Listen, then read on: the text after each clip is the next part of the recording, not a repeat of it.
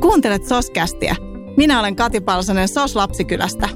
Tässä podcastissa keskustelen lasten ja nuorten hyvinvointiin liittyvistä asioista kiinnostavien vaikuttajien kanssa.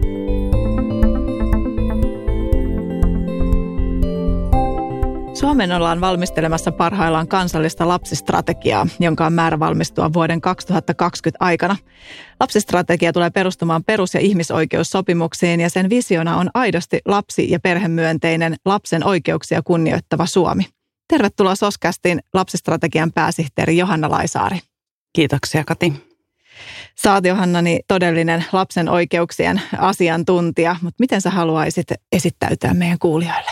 No mä oon erikoistunut lasten oikeuksiin ja lastensuojeluun ja lapsensuojeluun, eli sellaisiin asioihin työelämässä ja, ja aika pitkälti myös vapaa-ajalla ja, ja luottamustoimissani. Ja on varatuomari koulutukseltani siis lakimies ja, ja tehnyt näiden asioiden kanssa hyvin pitkään töitä.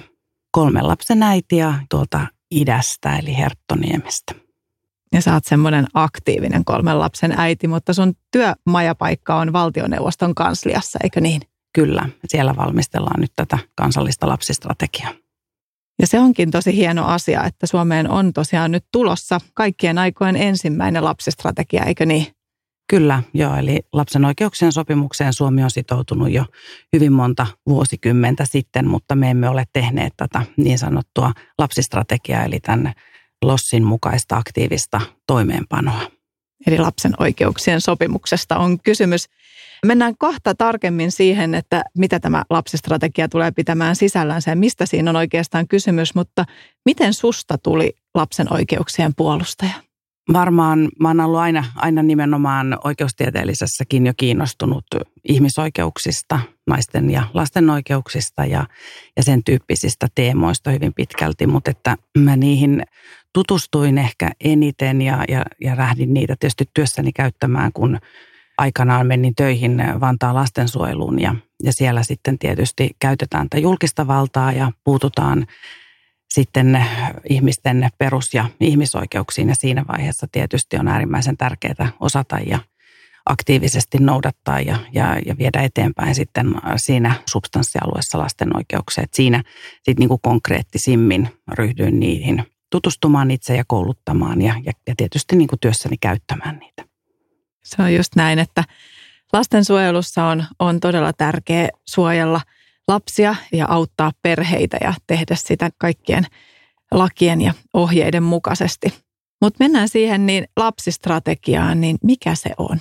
Se on tosiaan YK on lapsen oikeuksien sopimuksen vaatima asia, eli on tarkoitus, että kun me laitetaan täytäntöön Suomessa ja noudatetaan ja aktiivisesti edistetään YK lapsen oikeuksien sopimusta, niin sitä tehtäisiin tämän lapsistrategian mukaisesti. Eli, eli me valmistellaan tosiaan sitä kansallista lapsistrategiaa tällä hetkellä parlamentaarisessa komiteassa, jossa on edustettuna nyt kaikki eduskuntapuolueiden eduskuntaryhmät, että jokaisesta on yksi jäsen ja sen lisäksi siellä on sitten pysyviä asiantuntijoita.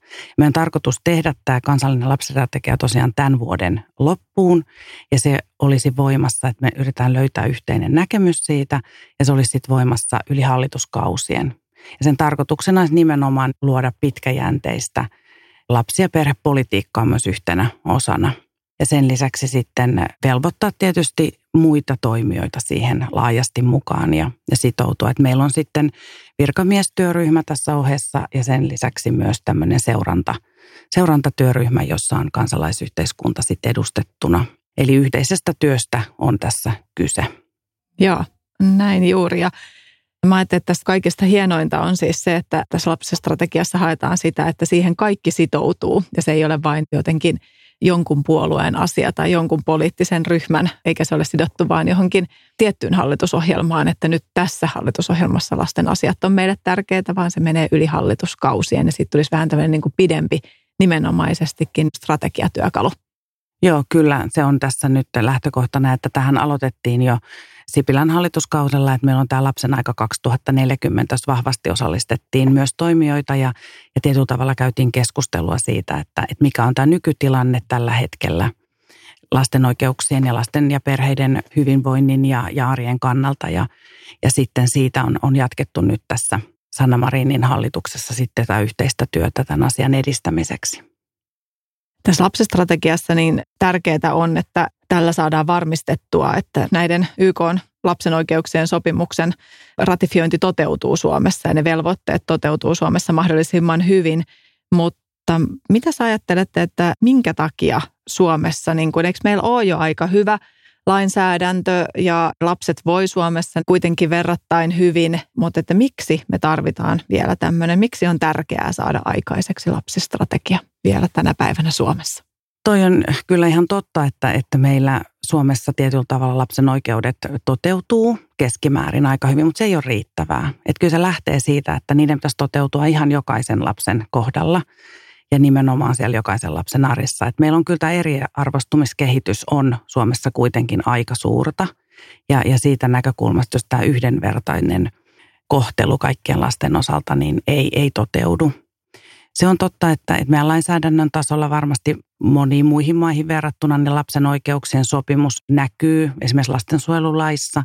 Ja nyt tässä uudessa lapsen huoltolaissa näkyy myös, myös tämä, että, että siinä mielessä on totta, mutta että parannettavaa kyllä on ihan riittävästi. Eli YK on lapsen oikeuksien komiteahan on huomauttanut tai suositellut Suomelle nimenomaan tämän lapsistrategian tekemistä siitä syystä, että ei meillä täysimääräisesti toteudu. Eli kun Suomi tekee tämä määräaikaista raportointia, niin sieltä kyllä nousee monia teemoja, joissa Suomellakin on parannettavaa. Eli esimerkiksi tietyt lapsiryhmät, sijoitetut kodin ulkopuolelle sijoitettujen lasten oikeuksien toteutuminen on yksi. Sitten lapsivaikutusten arviointi esimerkiksi lainsäädäntötasolla on, on kohtuullisen heikkoa Suomessa. Me emme tee lapsibudjetointia, me emme seuraa mihin näitä meidän yhteisiä verorahoja käytetään – ja sen lisäksi lasten ja nuorten osallisuus ei kovin hyvin toteudu kaikilla hallinnon tasoilla. Et toki toivottavasti siellä lasten arjessa, siellä varhaiskasvatuksessa ja koulussa lapset ja nuoret pääsevät vaikuttamaan heihin kohdistuviin päätöksentekoon tai toimiin, joita koulussa tehdään tai varhaiskasvatuksessa, mutta kyllähän valtion hallinnon tai kuntien tasolla niin harvoin – harvoin lapsia hirveän täysimääräisesti osallistetaan. Ja siinäkin sitten me Suomessa on aika paljon edustuksellista osallistamista. Että meillä on nuorisoneuvostoa, ruutinuoria tai oppilaskuntia, mutta se ei tarkoita sitä se osallisuus, että toiset lapset voivat edustaa kaikkia lapsia. Eli lapsilla olisi oikeus jokaisella lapsella yksilötasolla myös osallistua silloin, kun tehdään niin kuin hänen arkeaan koskevia päätöksiä niin tässäkin se eriarvoisuus tai tasa-arvon puute niin lasten välillä on varmaan niin kuin juurikin yksi keskeinen, jossa Suomi voi tulla vielä paljon paremmaksi. Mistä sä ajattelet, että mistä lapset ja nuoret tulee huomaamaan, että Suomeen on tullut lapsistrategia sitten, kun se on valmis?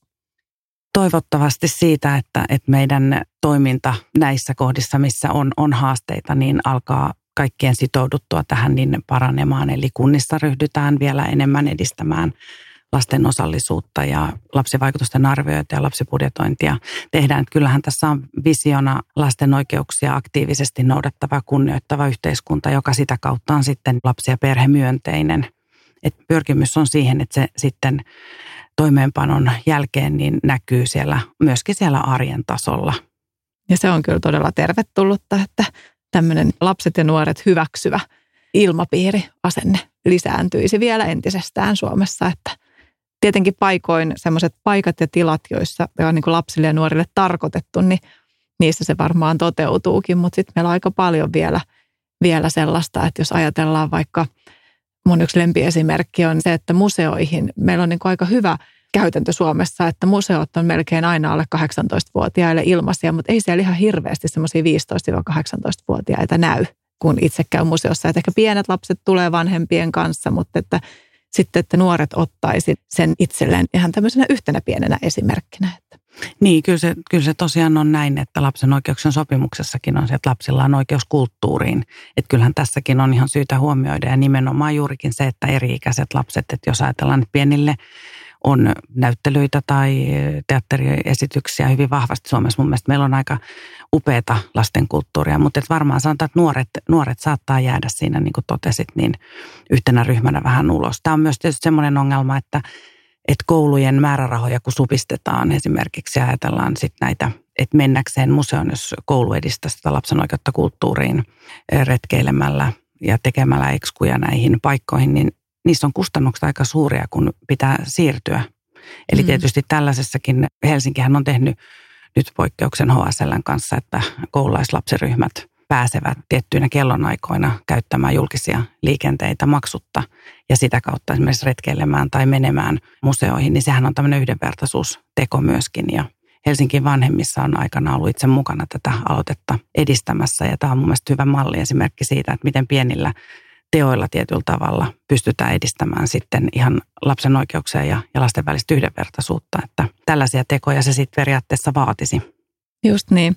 Ja mä ajattelen toi edustuksellisuus ja lasten osallisuus, mä toivon, että se tulee olemaan sellainen sektori, jossa tullaan näkemään uudenlaisia tekoja ja uudenlaista asennetta. Että jos ajatellaan, että usein tuommoinen niin jotenkin lasten ja nuorten kuuleminen, niin siitä saattaa helposti tulla semmoinen, että nyt lapsia on kuultu, kun on kysytty joltain oppilaskunnalta vaikka ja siitä saadaan laittaa rasti ruutuun, mutta sitten jos ruvetaan tarkastelemaan, että no keitä lapsia silloin on kuultu, niin ne on tietynlaisia lapsia, joilla on semmoisia ominaisuuksia, jotka voi tulla kuulluksi näiden foorumeiden kautta. Sitten meillä on aika paljon lapsia, jotka jää aika näkymättömäksi, joille oppilaskuntatyyppinen ympäristö tai toiminta on niin kuin ihan täysin mahdotonta – Juuri näin, ja tämä, meillä on tässä tämmöinen osallisuusosio nimenomaan tässä lapsistrategiassa, ja, ja se on yksi kärjestä myös, koska se tietyllä tavalla tietysti juuri, juuri edistää vahvasti lapsen oikeuksia, että lapset voivat itse, itse osallistua siihen päätöksentekoon, joka heitä koskee, ja, ja tietysti parhaimmillaan tosiaan myös siihen lainvalmisteluun myöskin, ja, ja meillähän on tässä kansallisessa lapsistrategiassa tällä hetkellä esimerkiksi tarkoituksena korona aiheuttaa tietysti poikkeusolojen takia haasteita tälle, että mekin vahvasti halutaan lapsia ja nuoria osallistaa ja kuulla. Sitähän on siinä lapsen aika 2040 osuudessa jo tehty, mutta että nyt meillä on sähköinen työkalu, jota järjestöjen ja muiden toimijoiden kanssa vahvasti yritetään kerätä mahdollisimman paljon erilaisten lasten näkemyksiä, kokemuksia sen kyselyn kautta ja, ja se on tosiaan myös kuudelle kielelle käännetty. Eli silloin me tullaan tähän kielivähemmistökysymykseen myöskin, että meillä on, on aika paljon erilaisia lapsia, niin kuin totesit. Mm. Ja, ja nimenomaan ehkä tämä osallisuus on aika iso, se on sellainen pitkä prosessi, että, että sitä ehkä Suomessa myös tehdään silleen kohtuullisen muodollisesti, että niin sanotusti kuullaan lapsia. Mm. Ja sitten voidaan ajatella, että niin kuin sanoit, että laitetaan rasti ruutuun ja asia on hoidettu, mutta että kyllähän se on sellaista vuoropuhelua, että se lähtee siitä, että, että lapset ja nuoret saa ensinnäkin tietoa, että he voi muodostaa näkemyksensä. Eli ikätasoisesti tiedotetaan näistä asioista, mistä sitten halutaan heidän näkemyksensä ja mielipiteensä kuulla. Ja sitten se prosessi pohditaan ja mallinnetaan ja, ja mietitään niitä työkaluja, tapoja, joilla nimenomaan sitten kaikki lapset pääsisivät kertomaan niistä omista asioistaan ja näkemyksistään. Ja sen jälkeen sitten tietysti se kokonaisharkinta tehdään, tehdään ja mietitään, miten se vaikuttaa. Mutta sitten myöskin äärimmäisen tärkeää taas kertoa lapsille, että vaikka ei aina päädytä niin kuin heidän mielipiteensä mukaiseen ratkaisuun, niin miksi siihen ei päädytty. Eli, eli käydään sitten sen jälkeen myös se keskustelu siitä, että mitä, mitä varten näin kuitenkin aikuiset tai päättäjät toimivat. Et on sitten kyse niin kouluverkkotarkastelusta tai, tai mahdollisesti jostain lasten ja nuorten omista aloitteista tai sitten lastensuojelussa esimerkiksi sijoituspäätöksistä tai mistä, mistä ikinä sitten lapsia kuullaan, niin käydään myös niin kuin loppuun asti se prosessi ja, ja käydään läpi se, että mihin se vaikutti, miten sitä tarkasteltiin ja, ja miksi ehkä päädyttiin tietyn tyyppisiin ratkaisuihin. Ja vielä tästä lapsille annettavasta tiedosta, niin itse on hirveän tyytyväinen, että, että meillä oli esimerkiksi valtioneuvoston suunnalta tämä koronainfo, joka oli nimenomaan lapsille kohdennettu, tällaisten koronainfo, niin tämän tyyppisiä toimia minusta myös tarvitaan. Eli annetaan lapsille ikätasoisesti tietoa. Ja ihan lapsille suunnattua ja se on äärimmäisen tärkeää. Joku ajatus mulle tuli tuossa, kun puhuit aiemmin, niin nyt tähän kuulemiseen ja onko kuultu vai tosiaan vaan lapsi sai sanoa, mutta kukaan ei ymmärtänyt, niin siitä tosiaan teki mieli kommentoida vielä se, että aikuiset usein ajattelee, että jos lapsia kuullaan, niin sitten pitäisi tehdä niin, niin kuin ne sanoo, tai muuten se on epäonnistunut. Sitten taas, kun itse olen tehnyt paljon lasten ja nuorten kanssa, erityisesti marginaalissa olevien lasten ja nuorten kanssa töitä, niin, niin lapsethan on hirveän ymmärtäväisiä sen suhteen, että kyllä ne tajuu sen, että ei aina voida tehdä niin, niin kuin ne on mielipiteensä ilmaissut, mutta että just ton takia se on tosi tärkeää, että lapsetkin kuulee, että no mitä sillä heidän tiedolla tehtiin, niin siitä syntyy nimenomaan sitten se tunne, että mut on kuultu, että nämä oikeasti mietti, kun me sanottiin näin. Niin juuri näin. Samahan se on me aikuisten kohdalla. Mm. Että jos me ajatellaan, että pitää sitoutua johonkin asioihin, niin mielellähän me ollaan siinä alkuvaiheessa yhdessä suunnittelemassa ja miettimässä. Ja, ja kyllähän meistä jokainen tietää, että ei se oma mielipide tai näkemys aina mitenkään välttämättä mene läpi. Mutta että aikuisten kesken se on ihan luontevaa käydä niin sanottuja neuvotteluita ja keskusteluita ja, ja olla siinä prosessissa niin kuin aktiivisesti mukana. Lapsilla on ihan samanlainen oikeus, pitäisi olla koska he on ihan niin kuin täysivaltaisia kansalaisia niissä omissa asioissaan ja tietysti myös niiden omia asioiden ulkopuolella. Että kyllähän meillä on paljon sellaista parantamisen varaa myös, että me tehdään välillisesti mm. lapsiin kohdistuvia päätöksiä joissa mitään lapsivaikutusten arviointia ei tehdä eikä pohdita sitten näiden esimerkiksi liikennejärjestelyiden tai kaavoitusten vaikutusta esimerkiksi lasten arkeen ja, ja hyvinvointiin. Et niillähän on tosi paljon suoraa vaikutusta, mutta myöskin välillistä vaikutusta että me mielletään ehkä, että silloin kun leikkipaikkoja suunnitellaan, niin, niin mahdollisesti jossain kunnassa otetaan lapsetkin siihen mukaan, mutta eihän, eihän sekään ole aina sanottu, että vaikka se tehdään lapsille, että lapset olisivat siinä suunnittelussa jo alusta alkaen mukana. Niinpä, lasten mielipide saatetaan kysyä sellaisessa vaiheessa, jolloin ei ole oikeastaan mitään enää tehtävissä, mutta että Mä että tämä oli hyvä tämmöinen rohkaisu tämäkin keskustelu sille, että kyllä lapsia kannattaa kuulla ja lapset kyllä kestää myös sen, että ei aina tehdä niin kuin he sanovat tai toivovat ja, ja että sitä vuoropuhelua voi ihan rohkeasti käydä. Vaikka paljon puhuttiin nyt tästä osallisuudesta, mutta mistä kaikesta muusta tämä lapsistrategia tulee koostumaan? Siinä käsitellään kyllä laajasti nimenomaan kaikkia keskeisiä lasten oikeuksia, joista on tämän nykytilan kartoituksen perusteella saatu informaatiota siinä lapsen aika työssä sekä, sekä sitten tässä meidän omassa valmistelu- ja prosessityössä, mikä on tehty tuossa vuoden 2019 loppupuolella. Eli, eli siellä nousee kyllä tietysti lapsen oikeus väkivallattomaan lapsuuteen ja läheis- ja verkostosuhteisiin ja, ja sitten perheelämään ja lapsiperheköyhyys köyhyys nousee. Eli siellä on vahvasti nämä kaikki sen tyyppiset oikeudet ja asiat, joita on syytä edistää laajasti lapsistrategian tasolla. Mikä tässä lapsistrategian tekemisessä on ollut vaikeaa? Haastavaa on tietysti ollut ehkä tämä aikataulu, että meillä on tässä aika nopea aikataulu ja, ja ehkä juuri tässä poikkeusoloissa, että mä luulen, että se konkretisoituu juuri siinä, että, että on pitänyt etsiä uusia työskentelytapoja sekä tälle parlamentaariselle työlle näin koronan takia ja, ja myös tämmöinen osallistaminen ja, ja sitouttaminen ja vuoropuhelu on ollut haastavaa sinänsä tehdä kaikkien toimijoiden kanssa. Että meillä oli hyvinkin paljon toisen tyyppisiä suunnitelmia, mutta me ollaan sitten toki järjestetty näitä webinaareja ja, ja käytetty hyödyksi näitä sähköisiä yhteyksiä. Ja ehkä juuri lasten ja nuorten osalta niin oli aika vahvasti tämmöisiä työpajasuunnitelmia ja tilaisuuksien järjestämisiä ja, ja juuri koulujen kanssa tehtävää yhteistyötä, mikä nyt tietysti jää, jää ikävä kyllä pois. Eli, eli kyllä mä koen, että ehkä tämä poikkeustilanne on haastanut meitä eniten, että kyllä meillä aika yhteinen – hyvä näkemys minusta on tässä yhteiskunnassa lasten oikeuksista ja semmoinen yhteinen tahtotila tällä hetkellä nyt viedä sitä eteenpäin. Että mä en koe, että siinä itse työssä olisi nyt mitään suuria haasteita, vaan nimenomaan ehkä tässä ajassa, missä me joudutaan kaikki työtämme tekemään, tehtiin sitten lapsistrategiaa tai minkä tahansa muuta työtehtäviä, niin kaikki tietää, että, että on aika paljon pitää olla suunnitelmia A ja sitten suunnitelmia B. Ja voi olla, että niistä ei kumpikaan jostain syystä onnistu, että sitten mennäänkin c Joo, luovuutta vaatii. Kyllä. Niin voisi kuvitella, että tämä on niin hyvä asia, että tämä ei myöskään helpolla politisoidu. Tai se, mitä itse tälle maallikkona ymmärtää tästä poliitikkojen kanssa toimimisesta, niin, niin se näyttää usein aika vaikealta. niin, mutta eikö niin, että nämä lasten asiat, niin tämä niin kuin yhdistää puoluerajojen yli? Onko mä oikeassa? Joo, kyllä mulla on tämmöinen samanlainen vahva näkemys ja, ja, ja tunne siitä, että juuri, juurikin näin on, että tässä ei varmasti ole mitään, mitään sen tyyppisiä kuin jossain muissa huomattavasti ehkä poliittisesti aremmissa aiheissa – ja, ja täytyy muistaa, että tietysti eduskunta on jo 2018 itse ottanut kannan siihen, että meidän on Suomeen tehtävä tämä kansallinen lapsistrategia. Ja siinä sote-valiokunta on nostanut sen, mutta että sivistysvaliokunta nosti vielä ennen kaikkea juuri sen näkemyksen, että, että sen tulee olla tämän YK lapsen oikeuksien sopimukseen perustuva ihmisen perusoikeus ja lapsioikeusperustainen tämän lapsistrategian, niin mä luulen, että sieltä myös jo kumpuaa ihan selkeästi se yhteinen näkemys mikä yhdistää puolueita kyllä ihan varmasti. Ja se on ihana kuulla. Mistä sä tykkäät eniten sun työssä? No kyllä mä tykkään tästä mahdollisuudesta, että on päässyt, päässyt tätä itselle äärimmäisen tärkeää asiaa, jota on ehkä järjestöpuolella pitkään jo edistetty ja tehty vaikuttamistyötä ja nyt itse pääsee mukaan keskeisesti tekemään sitä, niin kyllä se on ollut hienoa.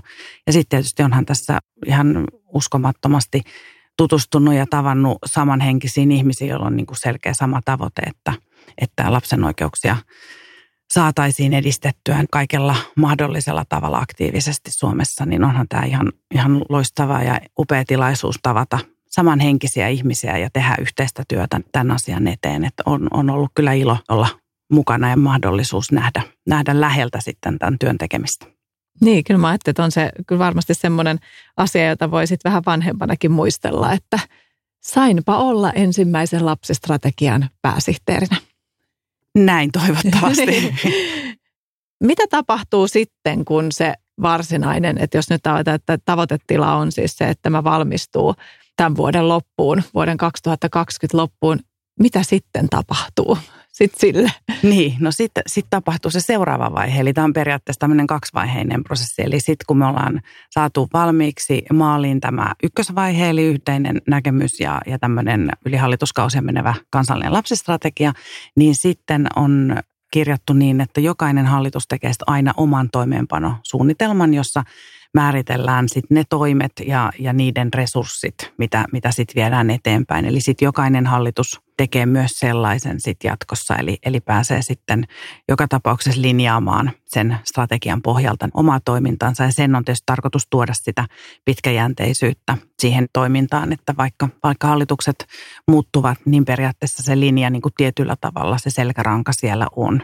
Eli sitten lähtee tietysti tämän strategian laatimisen jälkeen, niin, niin sitten lähtee toimeenpanovaihe, mihin sitten tietysti toivottavasti voidaan kutsua hirvittävän monia, monia viemään sitten tätä iloista lapsistrategiaa yhteisenä työnä eteenpäin, että sekä siellä valtionhallinnossa että kunnissa ja yrityspuolella toki ja järjestöissä ja, ja kaikissa toimijoissa sitten vahvasti.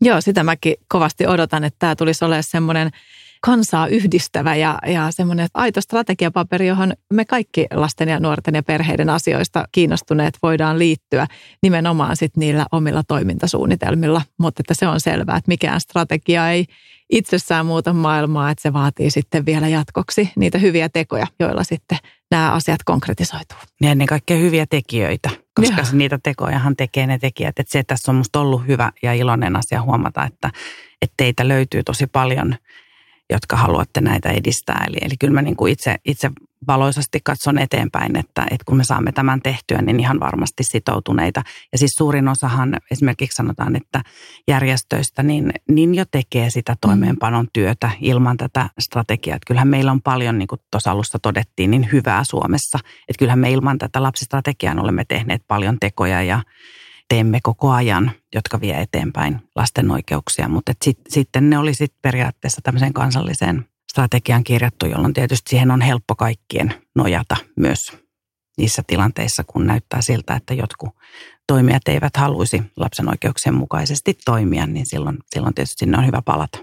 Joo, joo ja kyllä mä ajattelen, että on hyvä, että olisi semmoinen kansallinen tahtotila tiedossa, että vaikka sen voi aika pitkälle rivien välistä lukea, että Suomessa halutaan hyvää lapsille ja lasten tulevaisuudelle, mutta sitten, että se on vielä sanotettu ja kaikkien tiedossa, että tällainen maa lapsille ja nuorille Suomi haluaa olla, niin kyllä se on ihan tärkeää. On se tärkeää ja, ja meillä on suunnitelmissa myös, että tämä strategia tehdään myös niin, että lapset itse saavat siitä tietoa. Eli juuri tämä, mistä puhuttiin, niin että se tiedon tuottaminen, niin sitten lapsille tehdään siitä sitten myös informaatiota, jonka jälkeen lapset itse toivottavasti ovat myös omista oikeuksistaan taas hieman enemmän tietoisia. Mikä on sun suurin unelma, minkä sä haluaisit, että tulee muuttumaan nyt tämän lapsistrategian myötä? No kyllä mun suurin toive ja unelma on se nimenomaan, että lapset itse tietäisivät niistä omista oikeuksistaan. Että, että meillä on varmasti lapsiryhmiä ja lapsia, jotka eivät ole lapsen oikeuksista kuullut. Ja sehän on meidän aikuisten velvollisuus sitä tietoa lapsille viedä. Että kyllä mä omalla tavallaan niin luotan siihen, että tiedon lisääminen tuo myös niitä mahdollisuuksia kaikille lapsille ja, ja myös edistää sit sitä kautta parhaalla mahdollisella tavalla tätä lapsen oikeuksien tietoutta. Kyllä. Ja sitä kautta toivottavasti syntyy myös yhä enemmän niitä lapsille ja nuorille sopivia tapoja vaikuttaa omiin asioihinsa. Että kun saat tietoa ja ymmärrystä, että minulla on oikeuksia ja mitkä minun oikeudet on, niin, niin sitten niihin pystyisi vielä vaikuttamaankin vielä paremmin. Nimenomaan ja sitten ehkä kasvaa sellaisia aikuiselle, ne on itsestäänselvyys, että silloin kun lapsena jotain oppii, niin sen vanhana taitaa. Eikö meillä on joku tällainen sanalaskukin, että silloin tulee jo valmiiksi sellaisia aikuisia, jotka ehkä sitten omassa työssään aikanaan noudattaa niitä lapsen oikeuksia sitä kautta tämä tietoisuus sitten sukupolvi sukupolvelta kasvaa ja, ja se on niin kuin itsestään selvää samoin kuin ehkä ihmisoikeuksien osalta on tapahtunut ja tasa-arvon ja kaiken muun, että, että se lähtee sieltä lapsuudesta kyllä pitkälti myöskin, että sitten noudatetaan niitä myös aikuisena. Sä oot Johanna mitä suurimmassa määrin niin tämmöisen lapsi- ja perhemyönteisen yhteiskunnan ja asenteen rakentaja teet ihan superarvokasta työtä. Mä toivotan sulle kovasti onnea matkaan kansallisen lapsistrategian valmisteluun ja lämpimästi kiitoksia vierailusta Soskästissä. Kiitos Kati.